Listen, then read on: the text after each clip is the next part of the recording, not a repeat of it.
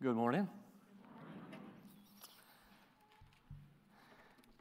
Before we get started, I want you to think with me for a moment.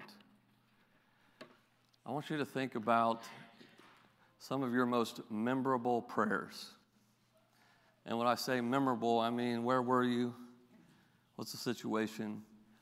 Why were you praying? Can you, can you think of some of your most memorable prayers? When I think about some of mine, there are some of my most de- desperate prayers where I'm like, Lord, I need your help. And I need your help like now. So don't delay. And I think I've, I've if I uh, were to think of my most memorable prayer, um, I mean, I've, I've needed help a lot in my life. but I remember riding in the back of a vehicle on the way to Logansport Hospital.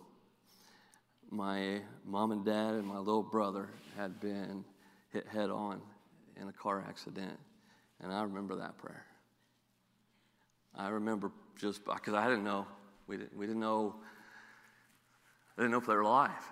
And I remember praying and just pleading with God, Lord, please, please let them be okay. Have you prayed a prayer like that before? Now, what if we took that same intensity, that same fervor, and turned it into a prayer like we just saw? Lord, please cleanse me. Lord, get rid of the sin in my life. And not just that, Lord, help me to grow. Help me to grow. What would happen if we took that same intensity and prayed prayers like that? Well, for one, we don't often pray prayers like that, do we? I mean, most of the time we're just praying for our needs, our wants, our fears, our desires. And that's okay. That's what makes us human. I mean, we, and God says, invites us to do that, to pray for our needs. And fortunately for us, Jesus knows our needs better than we do. So if we get those kind of mixed up and uh, the priorities mixed up, He covers for us. And in fact, even more than that, we read, we read in Romans that the Holy Spirit intervenes on our behalf if we've got no idea what to say. I mean, have you ever been there? You're like, I don't know, I, I got nothing. And fortunately, the Holy Spirit intercedes and says to the Father, hey, this is what's on their heart. This is what, this is what they need. Aren't you thankful for that? But what happens when there is no prayer? Or when your prayer's like, and it's just, it's just not there, then what happens? I, I don't th- think I'm throwing you a curveball here to tell you that if your prayer life is flat or doesn't exist, it's very difficult to grow spiritually. Is that a shocker to any of you? One of the mistakes that I've made is that, you know, I, I read my Bible uh, just about every day and my devotions, and I, I, think, well, that's enough. And yeah, I forgot to pray today, and, but I, I was in the Bible. And I found that no, that's not how it works. That it's the Bible, our, our, our Bible interaction with God's Word, and our prayer time, talking and listening to Him, those two things working in tandem like pistons that drive our Christian faith and to help us not just survive, but to thrive. When we don't have that, it's very difficult to not just mature, you run yourselves into problems. In fact, our verse for, for, for today is Proverbs 29 18. It says, Where there is no vision, the people perish, but blessed are those who keep God's law. Some translations include the, the word prophetic vision. And we have in the Old Testament, God's people gives us an example after example of them living out this proverb. I mean, think about how often they went through life neglecting the, the pro, their prophetic vision from God, ignoring His guidance. And He said, What? He said, All right, then this is what's going to happen. You're going to run yourself right into trouble. And we can do the same things. We can be those furry little things that Pete's been talking about, those lemmings or not, not lemons, those, that's fruit, the, whatever those little wouldn't it be great if we could all get some furry little creatures and like fill his office at school with, with those? edit that out and, and let's make it happen. But anyways, remember they just committed that, they just ran themselves right off the cliff to their, to their death. And, and not that we're running into our death, so to speak, but think about we can just be going through life, doing our thing and doing our thing well, being productive, we're getting stuff done, and we seemingly have good, good relationships. But if we have no vision of where we're going, especially of where God is leading us, then we're going to run ourselves right into trouble.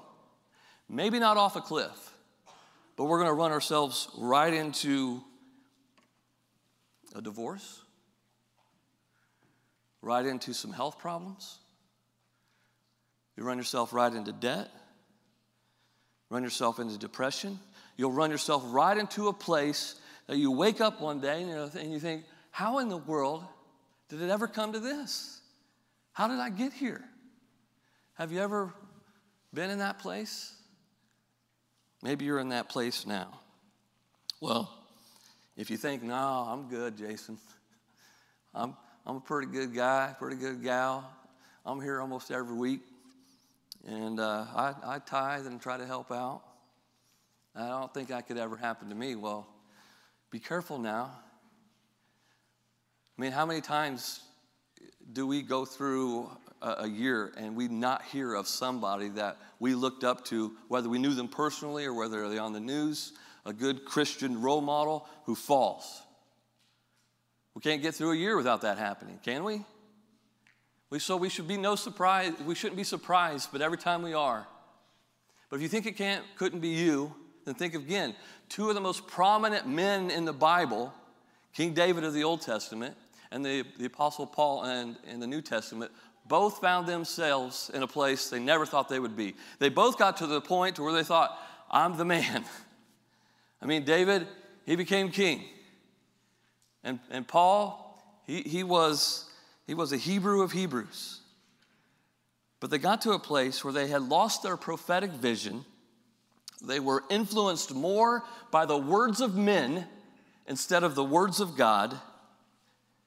And that led David into having an affair and a conspiracy to commit murder. The Apostle Paul, it led him to. Does Pete have some control of the.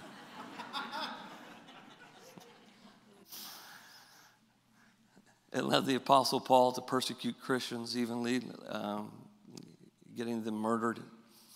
And yet, what do we know about King David? God called him a man after his own heart, right?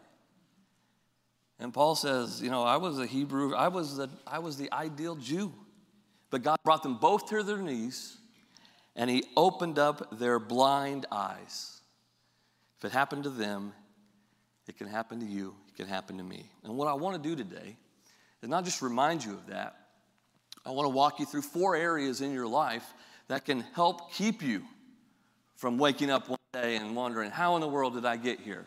So, this first uh, area they're in your bulletin, down at the bottom. There's blanks beside them. We'll deal with them at the end of the end of our time here. But how many can testify that you've grown through some trials and testing in life? Can I get a raise? I mean, when I think about the times I've grown the most, this is what I think about. You know, all of the struggles that I've gone through and how God has grown me through them. And it, and it makes sense God does, uh, I think God does some of his best work, you know, through our struggles. Because pain is an excellent way to get our attention because it hurts. But pain doesn't always change us, does it?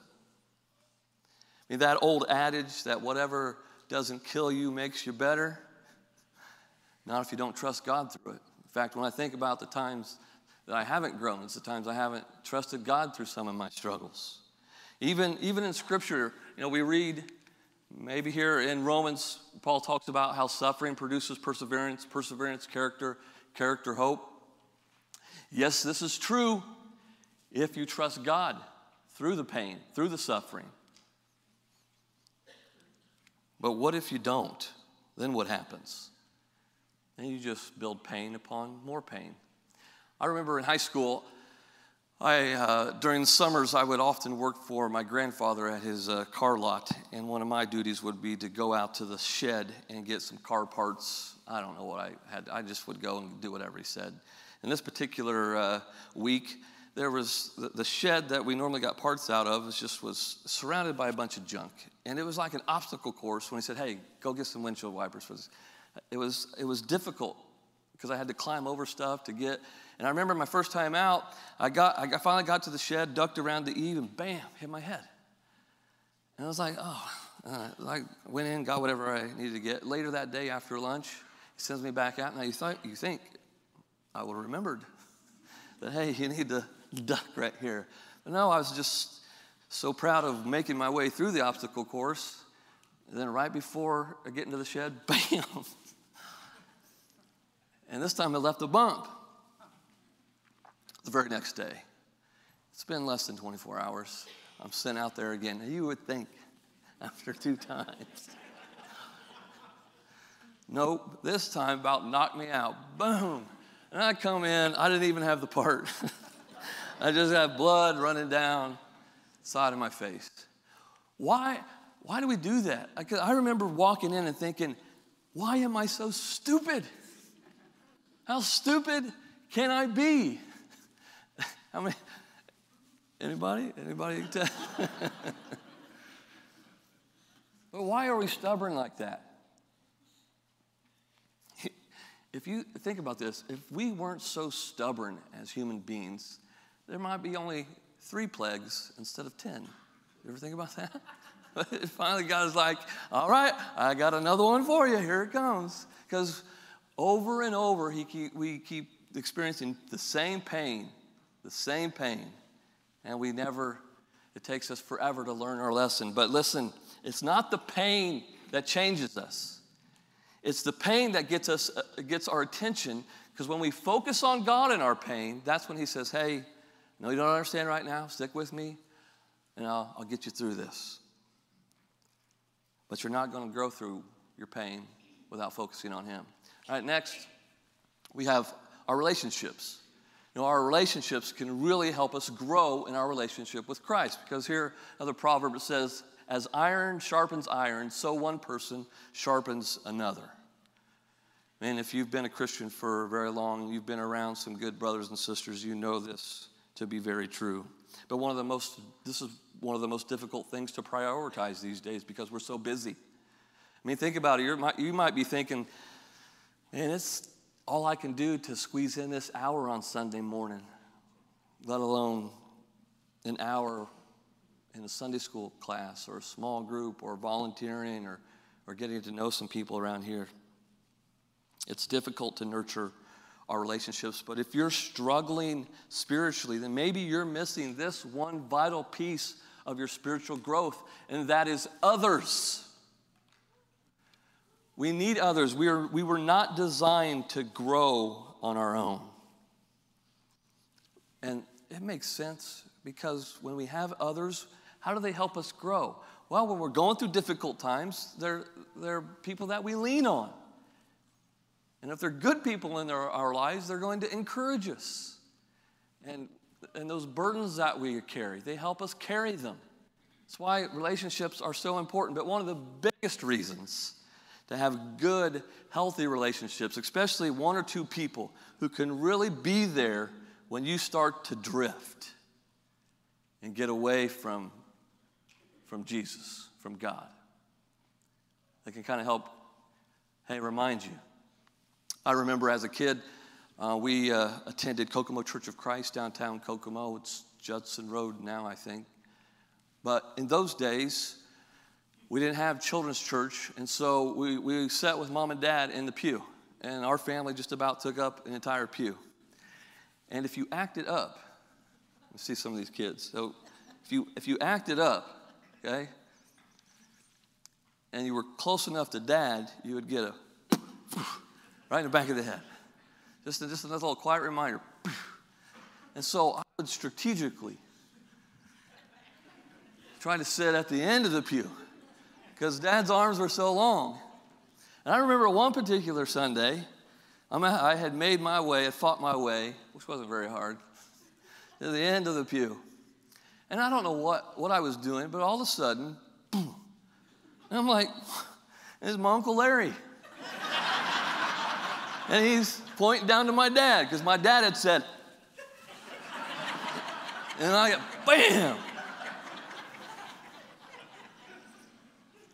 But what I'm telling you is you need good relationships and you need at least one Uncle Larry in your life to smack you in the back of the head and not point a finger at you.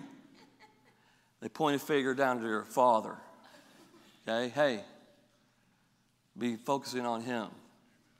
Okay? And you've got friends that are poking fingers at you. That's not an Uncle Larry. That's more like a, an Uncle Fred. My family would know what I'm talking about there. but you need, you need these kind of relationships in your life. They're priceless. And this next area, the area of serving, I think this goes without saying, but again, because of time constraints, it's often hard to, uh, you know, to serve like we, like we can in a way that grows us. We just like want to check it off or we feel guilty. Yeah, yeah, I can show up and help out with that. But one of the biggest mistakes that people make with serving is, is mixing up our spiritual gifts with our acts of benevolence and, and love to just people in need. Do you know what, you know what I'm talking about? I mean, the Bible talks about, you know, we all have different spiritual gifts if you're a follower of Christ. And that's good because that's where you can really find your groove. But it's, it's, the, it's the most unchristlike thinking to have the thought that I can't help do that because it's not my gift, it's not my job. Hey, listen, God's kingdom isn't a union, okay? If there's something that needs to be done, then we, you know, it's all hands on deck sometimes. It's stinking thinking to think, well, that's not my job, that's not my role. Now, I know changing diapers isn't something that everybody enjoys doing. And I know hanging out with junior high kids may not be your favorite thing. I mean, listen, if you hate kids, then Jonathan or Ashley is probably not going to ask you to help or twist your arms that much. Or if you if you can't sing a lick, you sound like a frog, then Kyle is probably not going to have you up here on stage. But I think you understand what I'm getting at because it's, it's not in the spiritual gifts, gifts that we grow, it's, it's the acts of just love to others that we grow. Let me give you an example. One of the, one of the biggest reasons why we need, to, we need to be able to do this is because we set an example for our children. That yes, serving God is not just something we do because we feel guilty, it's, it's an excellent opportunity to love Him, to love others, and to grow. Jesus says, Whatever you've done to the least of these, you did for me. And I've always wanted to instill that into my own children. And so when my, girl, my girls were teenagers in high school in the youth group, we had a part time youth guy. He couldn't do anything, um, he didn't have time to do any type of mission trip.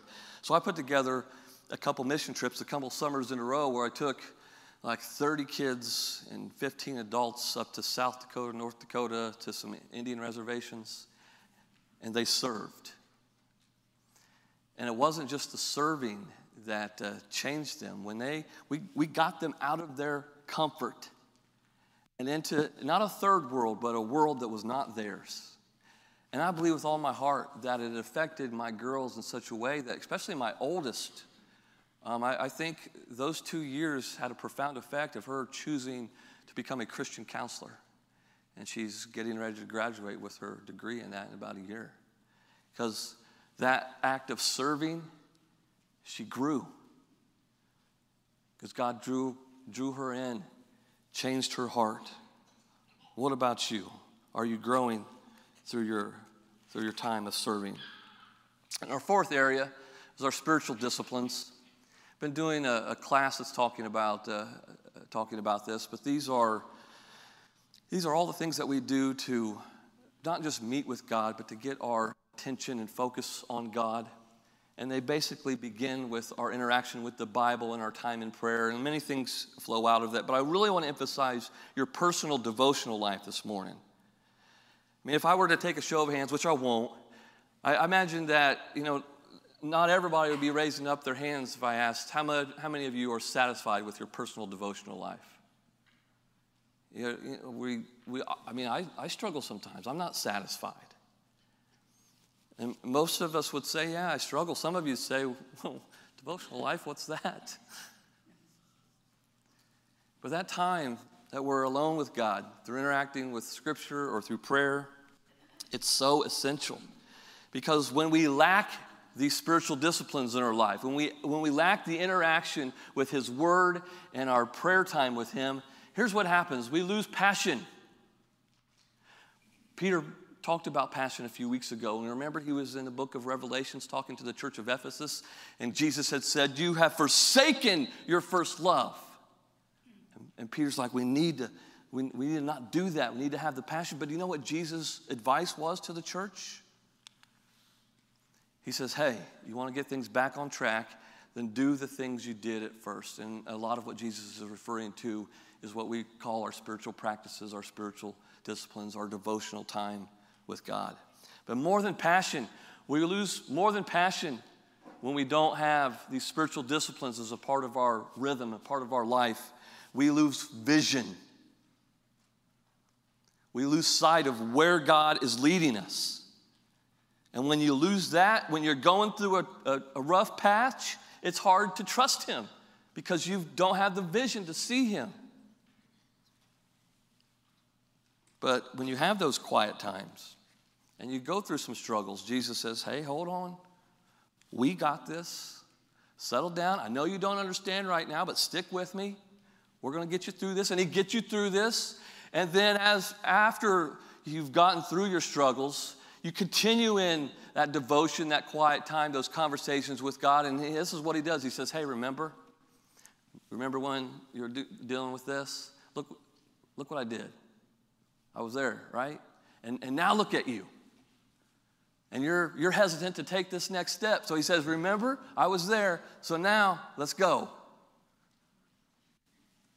But when you don't have this consistent devotional time with Him, then when life hits you hard, you, you freeze. You're not able to handle. But when you have it, He humbles you. He humbles you to the point that, you, that your love for Him grows so much that you're willing to do anything for Him, including changing diapers or hanging out with teenagers. Because He has drawn you to the point to where you're all in. You know, if you think about the life of King David, I'm still, I'm always amazed at how in the world did he get himself in such a predicament? I mean, he was touted as a man after God's own heart, and yet he, he committed adultery and, and murder, got himself, he, he more than drifted, he about like jumped ship. How, how did it ever come to that? I have to believe, I can't specifically scripturally back it up, but it makes the most sense that his drifting began with losing his quiet time with God. Now we know he had it because we have the Psalms. But I, I have to believe that there came a point to where the psalm writing kind of stopped. And if you know his story, you know that he struggled with relationships, right? He had terrible relationships with his sons, struggled with his relationships with his wives. Maybe that was part of the problem, just stuck with just one. So he gets to the point, bad relationships, and he's king now. So he's no longer out on the battlefield serving, getting his hands dirty. I'm king, you guys take care of things. So uh, his devotional life has diminished, his relationships are in the toilet, and he's not serving, not like he was. Well, that makes sense now. No, no wonder he drifted so far from God. So here's what I want you to do. We have these four areas. You've got those little blanks down at the end of your, your bulletin. I want you to evaluate these four areas. You can take time now during our invitation here in a moment, but I encourage you to look at these four areas and, and, and grade yourself. Where, where am I struggling? Or you could do this you can rank them like one, to, one through four.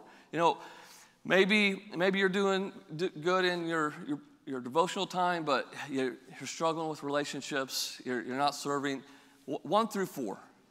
And then make a commitment to address number four. Or, or maybe you can just grade them A, B, C, D, or F, and however you want to do it. But here's what I encourage you to do evaluate where you're not growing. And then at some point this week, talk to your spouse about it.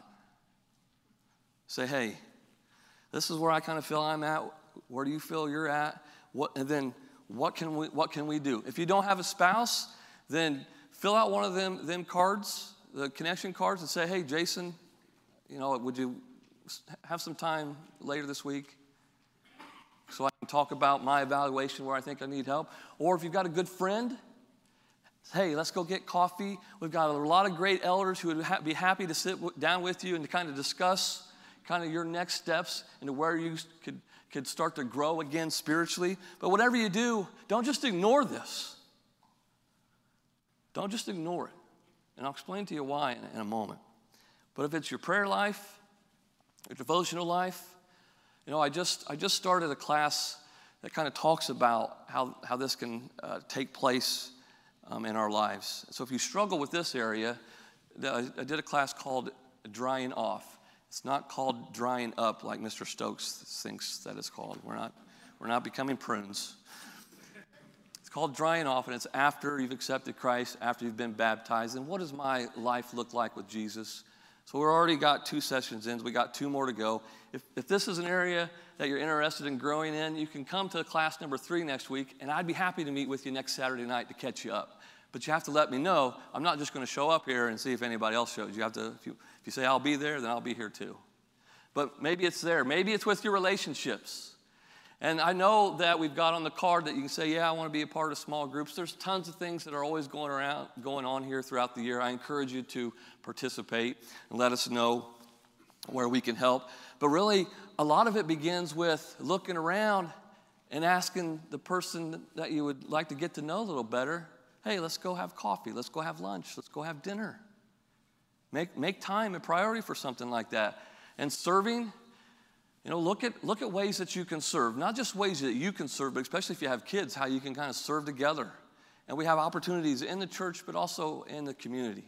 It's an excellent way to grow spiritually. But I get that some of you might be here today because you've drifted and you're and you're absolutely like, yes, I'm struggling right here. I'm, I'm struggling to trust God right now because of what's going on in my life or what's been going on in my life.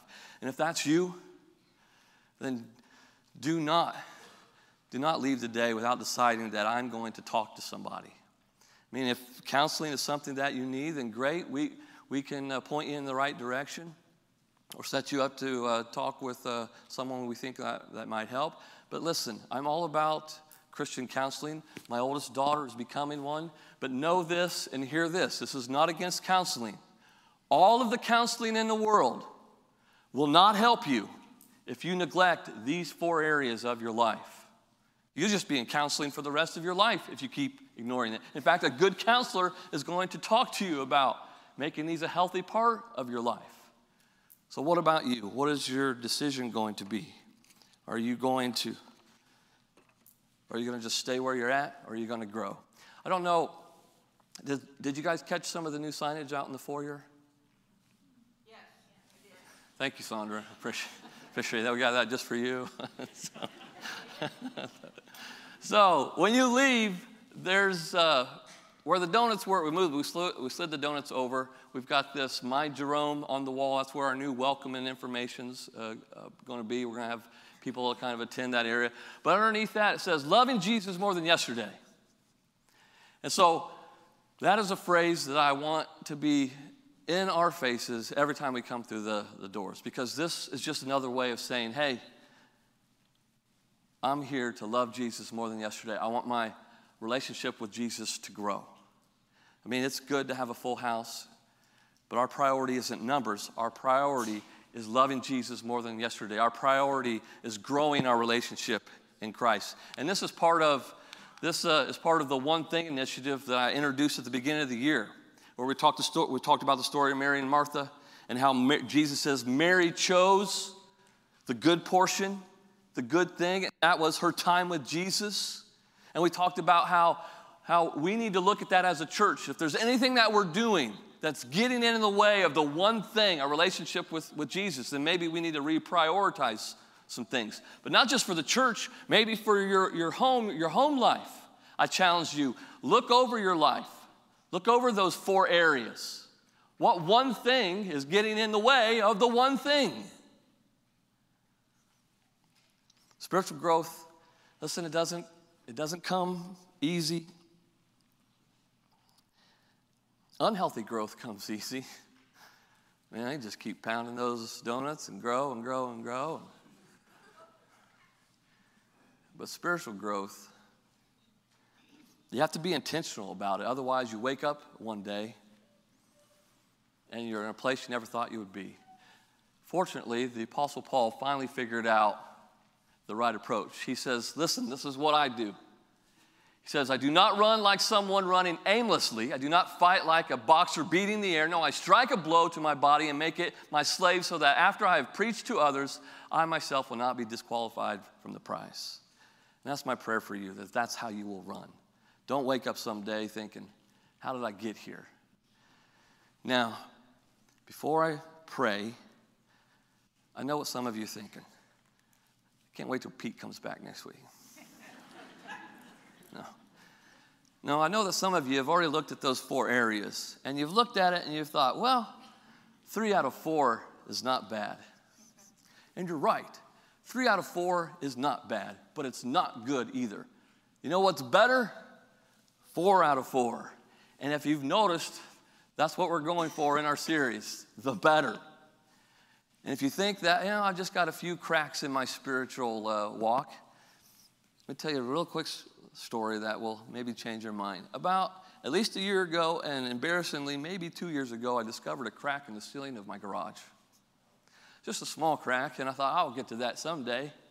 That crack kept getting a little bigger. I put some band aid wood up there to try to just keep it uh, from falling anymore. But months went by, months went by, and then this past fall, while I'm here, my wife texts me this picture. Four pieces of drywall just collapsed and fell on my lawnmower and stuff, and insulation just went everywhere. And it was just a huge mess, unfortunately, that my sons had to clean up. That's the great thing of having boys. But listen, if you've got some spiritual cracks, don't, don't wait till they get bigger because you don't want this to happen to you spiritually. Let's pray. Heavenly Father, Lord, we thank you that uh, you are a gracious God, that when we've missed the mark, when we have wandered, that you are right there to draw us back. And that you, you will meet us in many different ways through our quiet time, through our relationships, maybe just through you know, hard work and sweat. You, you meet us in the most unlikely places sometimes, and specifically during our pain.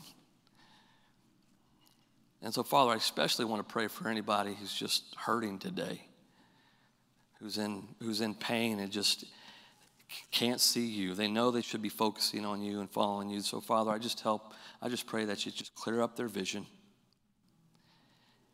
and that uh, you, you help them through this church, through your spirit, to start making their way towards you and forward. Because we love you and we want to love you more than we did last week, more than we did yesterday. Lord, we want, this, we want to fervently just ask you to grow us spiritually so that we can set a great example not just an all right example for our kids and grandchildren, but a great example of, hey, yes, this is the way. And Jesus Christ is the way. And it's in His Son, and it's in His name that I pray. Amen.